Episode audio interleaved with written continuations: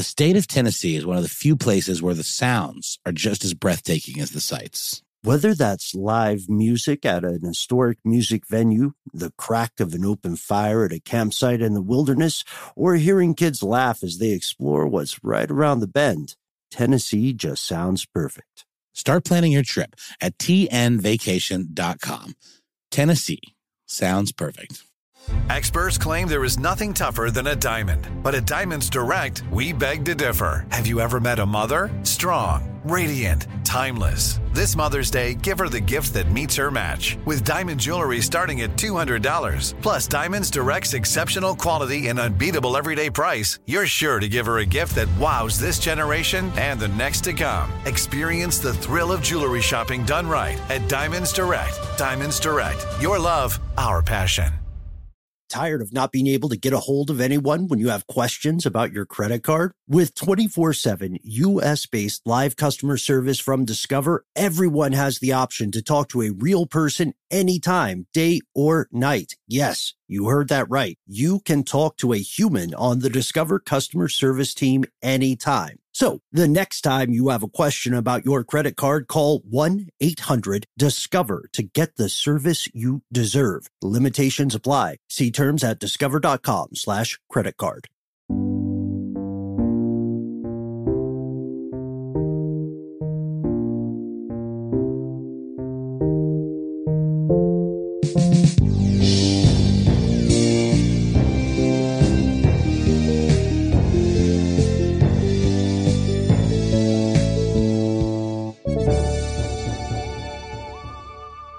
Let's start today's episode by immediately traveling back in time and with a fantastic sound cue.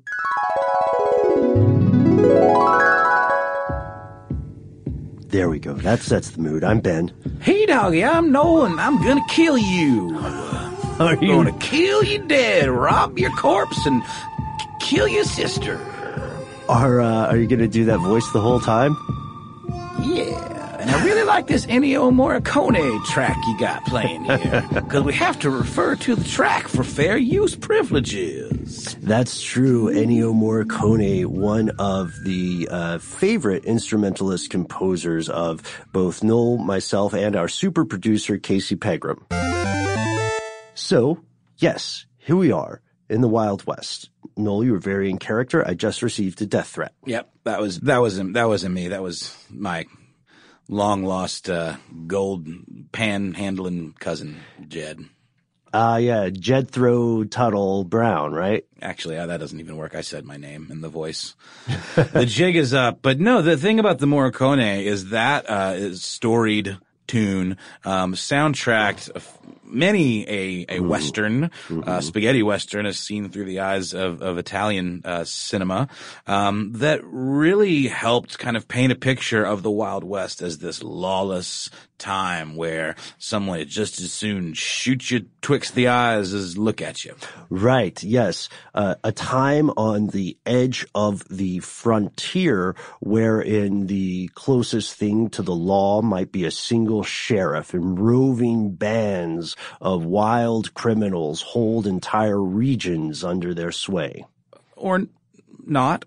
Right, because it turns out, friends and neighbors, ladies and gentlemen, that the Wild West was actually much more chill than fiction, film, and novels, and even older documentaries would have us believe. If you think about the Wild West today and you're, you know, just casually remembering stuff, you might think of movies like Tombstone. You might think of the Man with No Name or something like that. or Wild Bunch, Peckinpah, Good, the Bad, and the Ugly, Once Upon a Time in America. Any of these kind of portrayals, uh, it's it's a it's rife. It's a very rich uh, landscape and um, potential for some real interesting characters and action uh, to sell a story. Um, but as it turns out, the rumors have been, you know, largely uh, exaggerated. Yeah, one of the first rumors, this, this is something I had learned about a little while ago.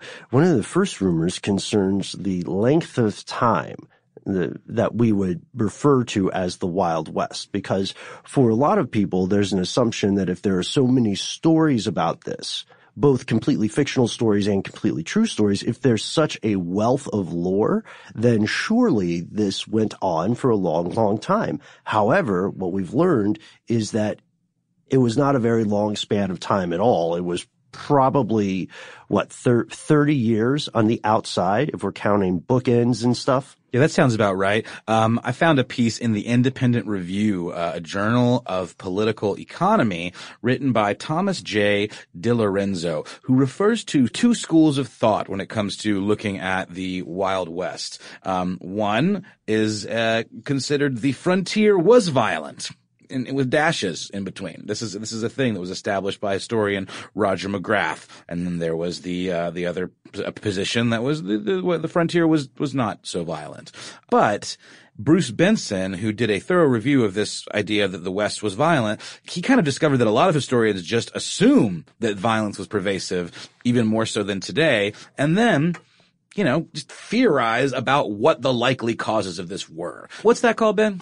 Confirmation bias. They were looking for something that proved their pre-existing opinion. That's the one. And it is absolutely true. And I, I think this is bonkers for a lot of people. If we were being super generous with the time period, we would refer to, let's say, maybe 1850s, late 1850s to 1900. It's what most historians would include in what's called the frontier period. There's a great article via the FEE, Foundation for Economic Education, wherein author Larry Schweikart examines the non-existent frontier bank robbery. So you know, that's one of the big stories of Westerns, right? There's the great train robbery, the great bank heist, rolling into town for all of the gold. The problem is this almost never happened. If we, if we look at actual bank robberies in this time period. They seem to be myths over roughly 40 years across 15 states. Uh, this author and some of his co-authors identified three to four definite ones, and then in later correspondence, to try to clarify the record, they found two or three others that were pointed out. And still, the record's clear Larry Schweikart is arguing there are more bank robberies in modern day Dayton, Ohio in one year there were, than there were in the entire Old West in a decade. Yeah, not to mention that during that 15 year period in the late 1880s, there were typically only an average about three murders a year in uh, towns that were established in the frontier, like Abilene, Dodge City is a famous one. You think about having quick draw matches in the street. Sure. Not really a thing. You see those reenacted. There is really no historical precedent for that. Or cities like Caldwell and Ellsworth and Wichita. Uh, and those were all in Kansas and had railroad stops, which is another thing that gets kind of a bad rap. These railroad stop cities were hubs of scum and villainy. Right. Yes. Yes. And the frontier was the place where someone who had done some dirty deeds, dirt cheap, just to follow up the reference, in the East would travel to start again. Right. Uh, but these, not only were these murders very rare and these bank heists relatively rare, it turns out that few people had guns like it, like at all, you know, and, and like Dodge City, which Noel just mentioned, completely banned the carrying of firearms, which doesn't really jibe with the pro-gun stance depicted in so many films. Oh, not only that, it was used by firearm manufacturers as this kind of selling this image of the, the gun-toting, rootin' tootin' outlaw or lawman or cowboy or what have you. Um, I found an article in the journal Western Historical Quarterly called Quantifying the Wild West, the problematic statistics of of Frontier Violence written by Robert R. Dykstra. And it starts out with a quote from Cormac McCarthy from No Country for Old Men. Fabulous writer, fabulous book. book. excellent film if you haven't seen it. But the quote goes like this. Some of the old time sheriffs wouldn't even carry a firearm. A lot of folks find that hard to believe, but it's a fact. And, and as it turns out, it is a fact. Right. And we're not arguing that there were no barroom scuffles oh, and no. fisticuffs. Oh, no. That would be, you know, that's going to be common wherever you find large amounts of alcohol and statistically speaking, unattached young males. So dudes without uh, family or, or, family structure, children, or, or, those kind of responsibilities uh, will tend to, as a community, have higher rates of those sorts of conflicts. But they're not out shooting each other every day. Willy nilly. No, it's, it's, in fact, Juanita Mullins kind of referred to these as little pockets of violence. Um, a lot of times they were in uh, gold mining towns, like, uh, the town depicted in the HBO show Deadwood. Um, you have folks that were coming there in droves because gold was found, prospectors, and there was a need to protect your claim from so-called claim jumpers. Mm-hmm. And then, of course, you introduce alcohol and gambling. Of course, there are going to be some fisticuffs, but here, here's the interesting part. It turns out that a lot of this stuff kind of took care of itself through various independently organized law enforcement agencies or groups. So with mm-hmm. gold mining, for example, starting around 1848, the miners kind of agreed with each other to have covenants and compacts to keep them from getting into situations like this. So, you know, there was no government authority in these territories in California, um, apart from the occasional military outpost. Sure. Um, but the miners actually came to some pretty good terms. And as long as they abided by the rules, they were able to defend their rights under these community compacts. The individuals that would be representative of this were known as enforcement specialists justices of the peace, folks who would arbitrate disputes, right? And they developed their own pretty robust code of property and criminal law. And this, this worked quite well. There was relatively little violence and theft. The contractual system effectively generated, the experts argue, cooperation rather than conflict. And when conflict arose, it was effectively quelled through nonviolent means most of the time. That's right. This comes from that article in the Independent Review, The Culture of Violence in the American West, Myth versus Reality. Um, it goes on to talk about this kind of thinking extended to things like wagon trains, where the uh, settlers actually kind of had these caravans that actually got them to where they were going and protections of those and things like cattle rustling. Yeah, when government bureaucrats failed to effectively control cattle rustling, the ranchers themselves established these cattlemen's associations. They hired private protection agencies. They even wrote their own constitutions. And some of these gunslingers, you know, did have sketchy past, had been associated with crime at the time. But they never created any kind of large scale organized crime. There was never a cattle rustling mafia or anything. These were individuals or small groups that the associations typically dealt with when they rustled up the posse of their own. That's right. And there were areas in uh, parts of Oklahoma and Arkansas on Indian land that were parts of the Cherokee Nation where, you know, there were bands of outlaws that could seek refuge and find hideouts in these hills hills that had caves and hollers and the like, and they were great places for these outlaw gangs to hide out. But they weren't coming to town every day and, you know, murdering everybody in the streets. Right. First, that's not even sustainable, no. you know, and unless you're in Westworld and you can just do it every day and repeat It'll start over and over. God, what a great show. Snagajob is where America goes to hire with the deepest talent pool in hourly hiring. With access to over 6 million active hourly workers, Snagajob is the all in one solution for hiring high quality employees who can cover all your needs. On demand, temp to hire, part time or full time. You name the position warehouse worker, retail associate, grocery store clerk, fitness trainer, baker, stylist, bellhop, podcast producer. Yeah, Snagajob's got a worker for that. With our easy to use platform, you're able to seamlessly post and fill available positions quickly with a dedicated customer support team to provide all the help you need along the way. Kind of nice knowing you have a talent pool like that in your own backyard, right? Snagajob is the partner you need to keep your business running smoothly. So visit snagajob.com or text snag to 242424 to talk to an expert. Snagajob.com, where America goes to hire. This episode of Ridiculous History is brought to you by Mint Mobile. You know, Ben, I got to say, one of the best parts about spring cleaning is that post clean clarity you get where you're like, man, how have I been living like this? What's wrong with me? You're right, Noel. It's it's kind of like when you find out you've been paying a fortune for wireless when Mint Mobile has phone plans for 15 bucks a month when you purchase a 3-month plan. It's time to switch to Mint Mobile and get unlimited talk, text, and data for 15 bucks a month. To get this new customer offer and your new three-month unlimited wireless plan for just 15 bucks a month, go to mintmobile.com slash ridiculous. That's mintmobile.com slash ridiculous.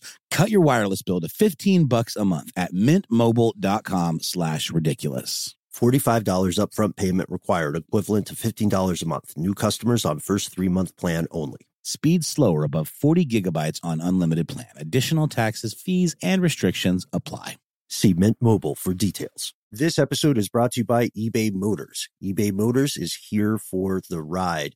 Noel, do you remember your favorite car? Well, yeah, um, it was a uh, an Eddie Bauer edition Ford Explorer. Oh, that's And cool. I, yeah. I, I just remember it was my dad's. I, I was a hand me down car kind of kid. Dad would buy a new car, I'd get that car, and I just remember feeling so awesome being up above everybody, like I was in Mm. Mad Max or something. You know, I had a lot of uh, land yachts that I loved. I had Pontiac yeah. Bonnevilles. right? Oh, I never had an El Camino. My dad had one, and that was a that was a real interesting use of our collective time, keeping that thing running. But I think these cars all kind of speak to us because they were such a fundamental part of our lives. Do you remember when I had that Monte Carlo? That's what I meant. I meant I said El Camino, and I meant Monte Carlo. I miss it so. Uh, the Monte Carlo was tough. I had a series of Monte Carlos, and the last one, God bless it, I just I I had to learn a lot about car maintenance just to keep that guy running. But it, Totally. it still was like a a perfect fit. It's almost like finding your true love. Uh, you know, like when you recently got a car a few years back now. Oh man, and funny you should say that. That particular perfect fit was the Honda Fit, which I love dearly. But Ben, it's getting a little long in the tooth, and while it's been incredibly reliable up to now, it's getting to that age where I might have to start looking for some parts here and there to keep it running. Mhm. And that's where eBay Motors comes in. With over 122 million parts, you can make sure your number one ride or die stays running smoothly. Brake kits, LED headlights, roof racks, bumpers, whatever your baby needs, eBay Motors has it. And with eBay Guaranteed Fit, it's guaranteed to fit your ride the first time, every time, or your money back. Plus, at these prices, you're burning rubber, not cash. So keep your ride or die alive at ebaymotors.com. Eligible items only. Exclusions apply. The other part here that we, we do need to emphasize, I'm really glad we're bringing this up, is that one of the real, most genuine causes of violence there in the West came from the U.S. government's policies toward the Indian populations on the plains or Native American populations. And that was sort of a continuation of a lot of the, um, you know, wartime attitudes of the Civil War. Yeah, absolutely. Just kind of keeping things in almost like a police state kind of situation. Um, the Plains Indians were essentially the victims of an extermination plan that was government sanctioned in order to clear the way for the railroads. Yes, clearing the way for the railroads and uniting the east and west coast. So when we when we talk about genuine violence in the American West, it's less a romanticized story of train robberies or bank heist every day, and it's much more a story of the people who are native to the land being persecuted by people who are moving onto their land. And Thomas J. DiLorenzo makes some excellent points in this independent review piece where he, you know, he cites the fact that by the 20th century, like around $800 million had been paid for Indian lands. Mm-hmm. And then he makes this distinction between the idea of a militia versus a standing army. I think this is really crucial. I'm going to read this Yeah. to you. Um, he says a standing army, according to historians Terry Anderson and Fred McChesney, quote, creates a class of professional soldiers whose personal welfare increases with warfare, even if fighting is a negative sum act for the population as a whole. Yeah, and this is a practice that we can see in other parts of history, and it's it's an unfortunate phenomenon. If your primary skill is violence based, then you are motivated to pursue violent means and violent ends. So if you don't have any other skill to fall back on, like you can't be a farrier and work with horses, or you can't, you know, be a banker or a school teacher or something like that, then you're going to end up pursuing crime, criminal activity. And one example of this in, in again, very highly romanticized book on the West would be Cormac McCarthy's Blood Meridian, where a lot of soldiers who formerly fought in a militia uh, become mercenaries pretty much for hire by the U.S. government. Exactly. Or like things like the Pinkertons, which was like this uh, private army that eventually kind of became the tools of big industrialists and you know breaking strikes and just just you know doing horrible things for the purposes of commerce and making money. And that was totally at play with this railroad situation. Uh, in 1865, General William Tecumseh Sherman was given control of the military district of the Missouri and and uh, the purposes were to essentially wage a war against the Plains Indians, and this was all in the name of building that railroad, and you could justify that it was for progress. But there's a quote from Sherman that says. We're not going to let a few thieving, ragged Indians check and stop the progress of the railroads. And he wrote that to his friend Ulysses S. Grant. And politicians were making a whole lot of money as well on this expansion and building of the railroads. And there's even the, the Credit Mobilier scandal where American politicians were pocketing a lot of money because the railroads were being subsidized, right? Yeah, yeah, in a very, very dirty and corrupt way. Uh, the what would become known as the Credit Mobilier scandal uh, occurred in 1867, but p- the public didn't learn about it for several years. They learned about it in 1872.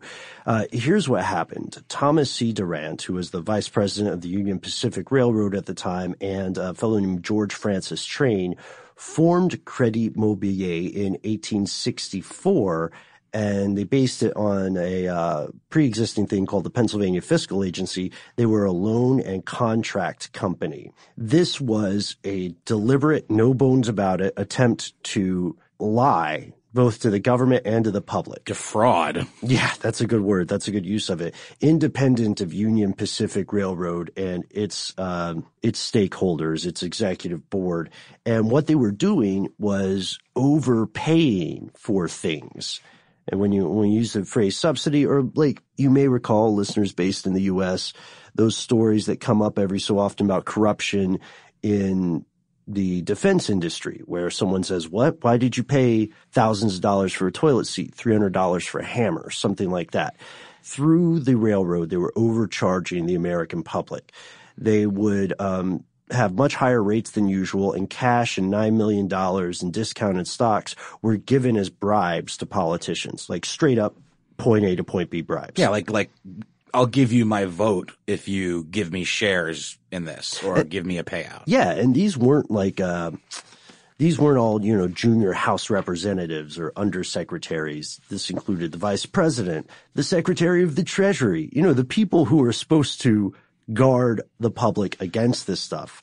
That's where a lot of the traceable violence occurs. And now, now the typical murder rate for a large city is going to be higher than a typical frontier town. You could argue methodology and say that might just be a function of having a much higher population. Totally. Right? I think that's valid. Absolutely. But then we also run into a problem when we try to get real world statistics from that time. The compilation of homicide rates during the Wild West is still one of the longest running controversies among statisticians today and probably will be for a long time. Agreed. Let's get back to the depiction of the Wild West in popular culture, in Hollywood, in literature. Um, in that piece from Western Historical Quarterly, the uh, writer Robert R. Dykstra talks about that very thing, and he says that there was a time where even academics fully believed in the depiction of the Old West that Hollywood put out there. Oh, yeah. Um, there is a, a writer by the name of Vernon Parrington who uh, wrote this on the post-Civil War frontier. He said, "All things were held cheap, and human life the cheapest of all." Uh, then we have another historian by the name of Harvey Wish who wrote that the conception of uh, the Western, you know, gold rush towns as being bold and wicked, and that they were full of feuding bad men with swift, straight shooting marshals and that vigilante justice that we know so well. But then Dykstra writes that that was kind of backed off from in the 70s and 80s when the revised version of a popular textbook by Ray Billington was put out. Uh, and in that, he said this. He kind of like toned down the rhetoric a little bit. And he said that the shootout that's glorified in Western stories and motion pictures was absolutely unheard of. And that's the shootout we talked about earlier where two men stand in the street and do a quick draw kind of situation. Right. And we should also take a second just to depict the true stories behind some of those iconic individual figures. Like Billy the Kid, right? One of the most well known, at least in terms of headlines, right? One of the most well known criminals of this period. Billy the Kid is only known to have killed eight people, each loss being a tragedy, of course, but that's a much lower body count than a lot of films would have you believe. Not to mention, I could probably count the big name historical figures that were kind of dramatized you know, on, on two hands. Like I know Wild Bill I'm your Hickok. Huckleberry. I, I know, you know, uh, Doc Holliday and Wyatt Earp and, you know, Calamity Jane Mm-hmm. and, and the characters that were in Deadwood, you know, but that's, that's about it. It's, it's not like the kind of just endless roster of, of criminals that you maybe even, you know, think about today with like serial killers or any number of, uh, of hardened criminals. And another thing that's interesting here is that Billy the Kid died when he was 21, estimated, early 20s at the latest. Well, it's romantic, you know. Right. It's ro- it's romanticized and we have to wonder does it do a disservice to the people who really lived in that time? I find it actually sort of inspiring to learn that the people who were living at this time were by and large trying to band together to survive. Not to kill each other, not to have some weird proto Mad Max existence, but to get along as best they could and to, you know, help their neighbors if their neighbors were in need. And, you know, they make a great point. I- believe it's Dykstra who makes a great point saying that it's difficult to compare. It, it, may well just be impossible to compare crime rates in these towns to crime rates in the modern day, even if we took a small town that was the same size. Yeah, and that's exactly it. You talk about the issue with um, population. For example, in 1880 in Dodge City, one person, one person out of 996 was killed. But as our pal Laurie L. Dove writes for How Stuff Works, a hundred years later in Miami, 515 people out of 1.5 million people were killed. So, you know, although more people were murdered in Miami, if you look at the statistics, it had a lower rate of homicide. Uh, 32.7% compared to 100.4% of Dodge City in the 1800s. And we have to be careful with those statistics because as counterintuitive as they may seem sometimes and as unromantic as it is to deal with the facts, the facts are ultimately going to be more rewarding. So we don't need to have this sort of deification or lionization of crime, right? Or criminals in what we call the Old West. And it, the, the Wild West as we know it was not some sort of desolate, sin riddled place with the quote Laurie uh, uses here that I love is uh, where dead bodies piled up in the streets. It's it, it's not like that at all. And I again I find it reassuring, and I think that when we fire up the time machine, you and I could actually go to the Wild West and have a have a pretty uh, cool experience as long as we're on our p's and q's. Yeah, you know, like just don't be like Chevy Chase in National Lampoon's Family Vacation, where you try to talk trash to the fake bartender. Oh, I also want to add one thing I found. Um, I, I don't know if you ran into this, but it's very interesting. It's sort of a tangent here. I don't want to go too long on it. But cowboys, as we understand them, are also largely an American myth. What we call a cowboy today is sort of a um, a whitewash version of vaqueros, which existed before any of this Wild West stuff. And a lot of the slang we associate with cowboys comes from vaqueros. Which is from what culture? These would be Mexican cattlemen. They were the original cowboys. And they're everything you would imagine. They got the big hat, riding a horse, herding livestock, came up with term, you know, we get from vaqueros, we get the terms bronco, lariat, stampede, and so on. And this happened, they, they led this life for, and held rodeos and stuff for, for centuries before cowboys existed. Well, how about that? How about the, oh, and apparently, I'm not 100% on this, Noel, but apparently the term vaquero later evolved into buckaroo. Well, I'll be. I know, right? Oh man. Slap me with feathers and call me a chicken dinner. I will not. Thank you. That would be inappropriate for a workplace. Snagajob is where America goes to hire, with the deepest talent pool in hourly hiring. With access to over 6 million active hourly workers, Snagajob is the all in one solution for hiring high quality employees who can cover all your needs. On demand, temp to hire, part time or full time. You name the position warehouse worker, retail associate, grocery store clerk, fitness trainer, baker, stylist, bellhop, podcast producer. Yeah, Snagajob's got a worker for that.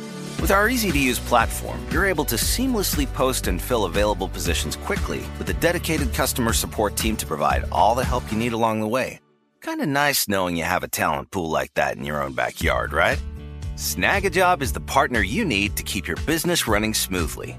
So visit snagajob.com or text snag to 242424 to talk to an expert. Snagajob.com, where America goes to hire. This episode is brought to you by eBay Motors. eBay Motors is here for the ride. Noel, do you remember your favorite car?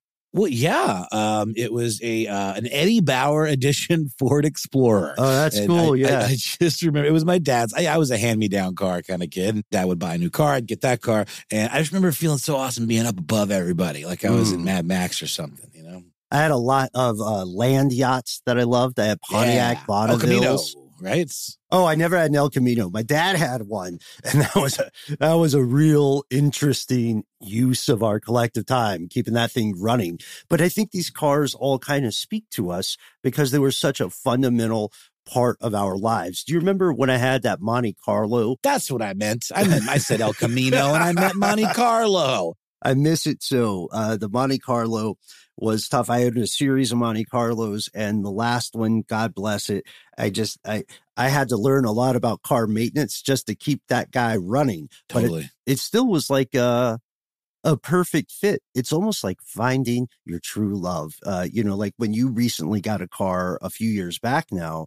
Oh man, and funny you should say that. That particular perfect fit was the Honda Fit, which I love dearly. But Ben, it's getting a little long in the tooth, and while it's been incredibly reliable up to now, it's getting to that age where I might have to start looking for some parts here and there to keep it running. Mhm. And that's where eBay Motors comes in. With over 122 million parts, you can make sure your number one ride or die stays running smoothly. Brake kits, LED headlights, roof racks, bumpers, whatever your baby needs, eBay Motors has it. And with eBay Guaranteed Fit, it's guaranteed to fit your ride the first time, every time, or your money back. Plus, at these prices, you're burning rubber, not cash. So keep your ride or die alive at ebaymotors.com. Eligible items only. Exclusions apply. Hey, Noel, have you ever wanted to wake up to something better? Oh boy, have I ever been. well, uh, this is where Avalon Waterways comes in. How does waking up to a medieval castle, an ancient cathedral, a rolling vineyard, or a charming cobblestone village sound to you? Well, here on Ridiculous History, that's right up our street, Ben, our charming cobblestone street. So I can say it sounds pretty good to me. You're absolutely right, Noel. Avalon Waterways has redefined cruising in so many different ways. They've got the uh, widest opening windows. They've got beds that face the passing scenery. So wherever you go, you have a front row seat to the views of the world. And not only do you wake up in the best staterooms in the entirety of the business, but you're waking up in a new port every day, right in the heart of these amazing historic cities. Ah, Ben, sign me up. Open your eyes to a better view and a different kind of cruising, one with smaller ships, bigger experiences, fewer people, and more of everything. Limited time special offers await at avalonwaterways.com. I think that about wraps up our topic for the day, but what do you say we take a second and open up the old listener mailbag? That's an excellent idea. This will also be, I believe, only the second time that we have dared to open the listener mailbag. We have been being real greedy and hoarding these delightful listener mails, but I think we should try and uh, fit this in a little more often. What do you think? Yeah, let's see how it goes. You want to do one? I'll do one. That sounds good. Our first listener mail comes from Alyssa. Uh, greetings, Alyssa says. I'm a longtime fan of the whole Stuff series. You and your entire entourage of podcast poets, I like that, Thanks, are Alyssa. what have gotten me through countless hours and miles as I train for marathons, ultra marathons, and countless other shorter races and uh, therapy runs. I, I, I did not know ultra marathons was a thing, but I'm going to have to look into that. Uh, for that, I thank you. And we thank you, Alyssa, for listening. While I think you were all pretty perfect, I did find issue with one minor detail in Ben Franklin's alphabet episode. While we do credit our good buddy Ben for inventing the bifocal, you mentioned how it was one of those things that has not yet really been improved upon. That was me. That is actually false. As an optician in the western New York area, I can tell you that the lined bifocal is quickly becoming obsolete. Improvements in technology have led to lenses that progress from distance vision in the top of the lens down to a reading prescription on the very bottom with varying distances for intermediate vision in between. These progressive adaptive lenses, or PALs, for those of us in the biz, work more the way the eye naturally works before the inevitable help with accommodation for reading as necessary.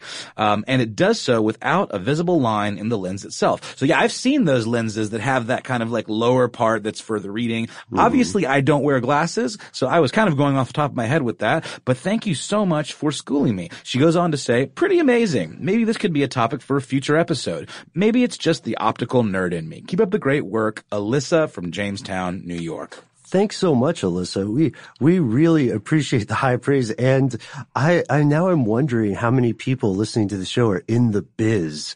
If you are, let us know. And uh, best of luck with the. Did you say running marathons? Marathoning and um, um, eye stuff. We better make more episodes, Noel. So because marathons can take a while. And you know what I say, Ben? There's no biz like the biz. hmm So thank you, Alyssa. This next email comes to us from Mo F. Mo says, Hi guys, I'm new to the podcast. I just listened to your episode. When did all caps become yelling? I very much enjoy the history lesson as well as modern viewpoints discussed. Hearing about the removal of the caps lock key by Google on their keyboard and some calls for eliminating the button altogether, I wanted to bring in some personal perspective and also some observations about all caps in our lives.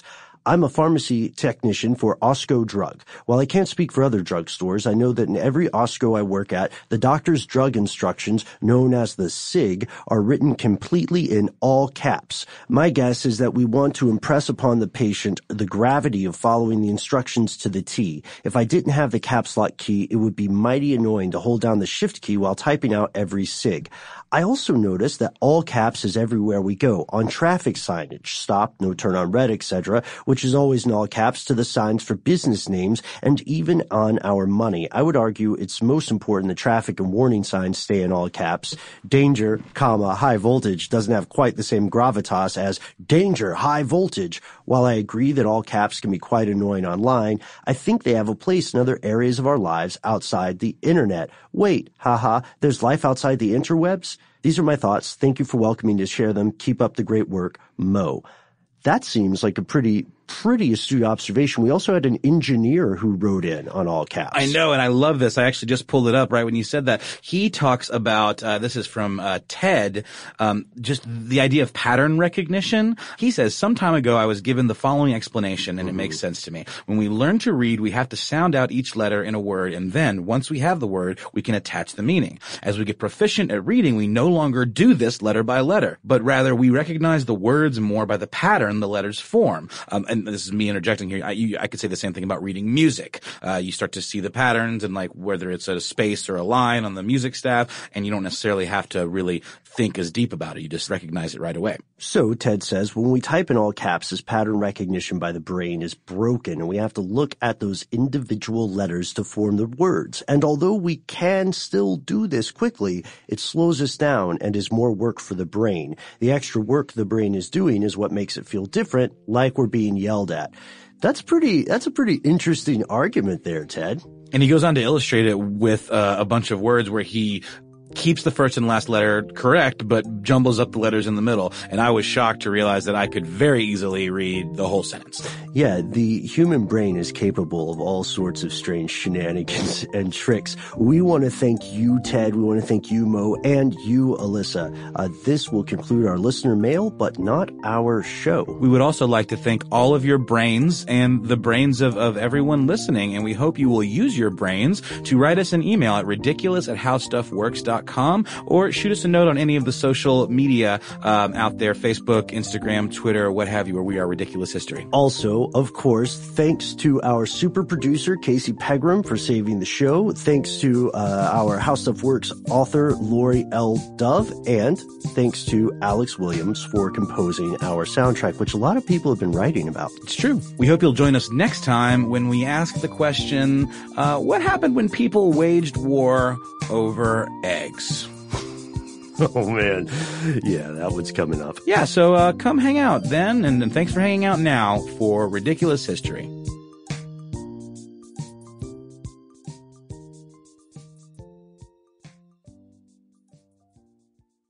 This episode of Ridiculous History is brought to you by Avalon Waterways. Ben, are you in major need of a vacation right now? Noel, you're a mind reader. I am, and uh, aren't we all?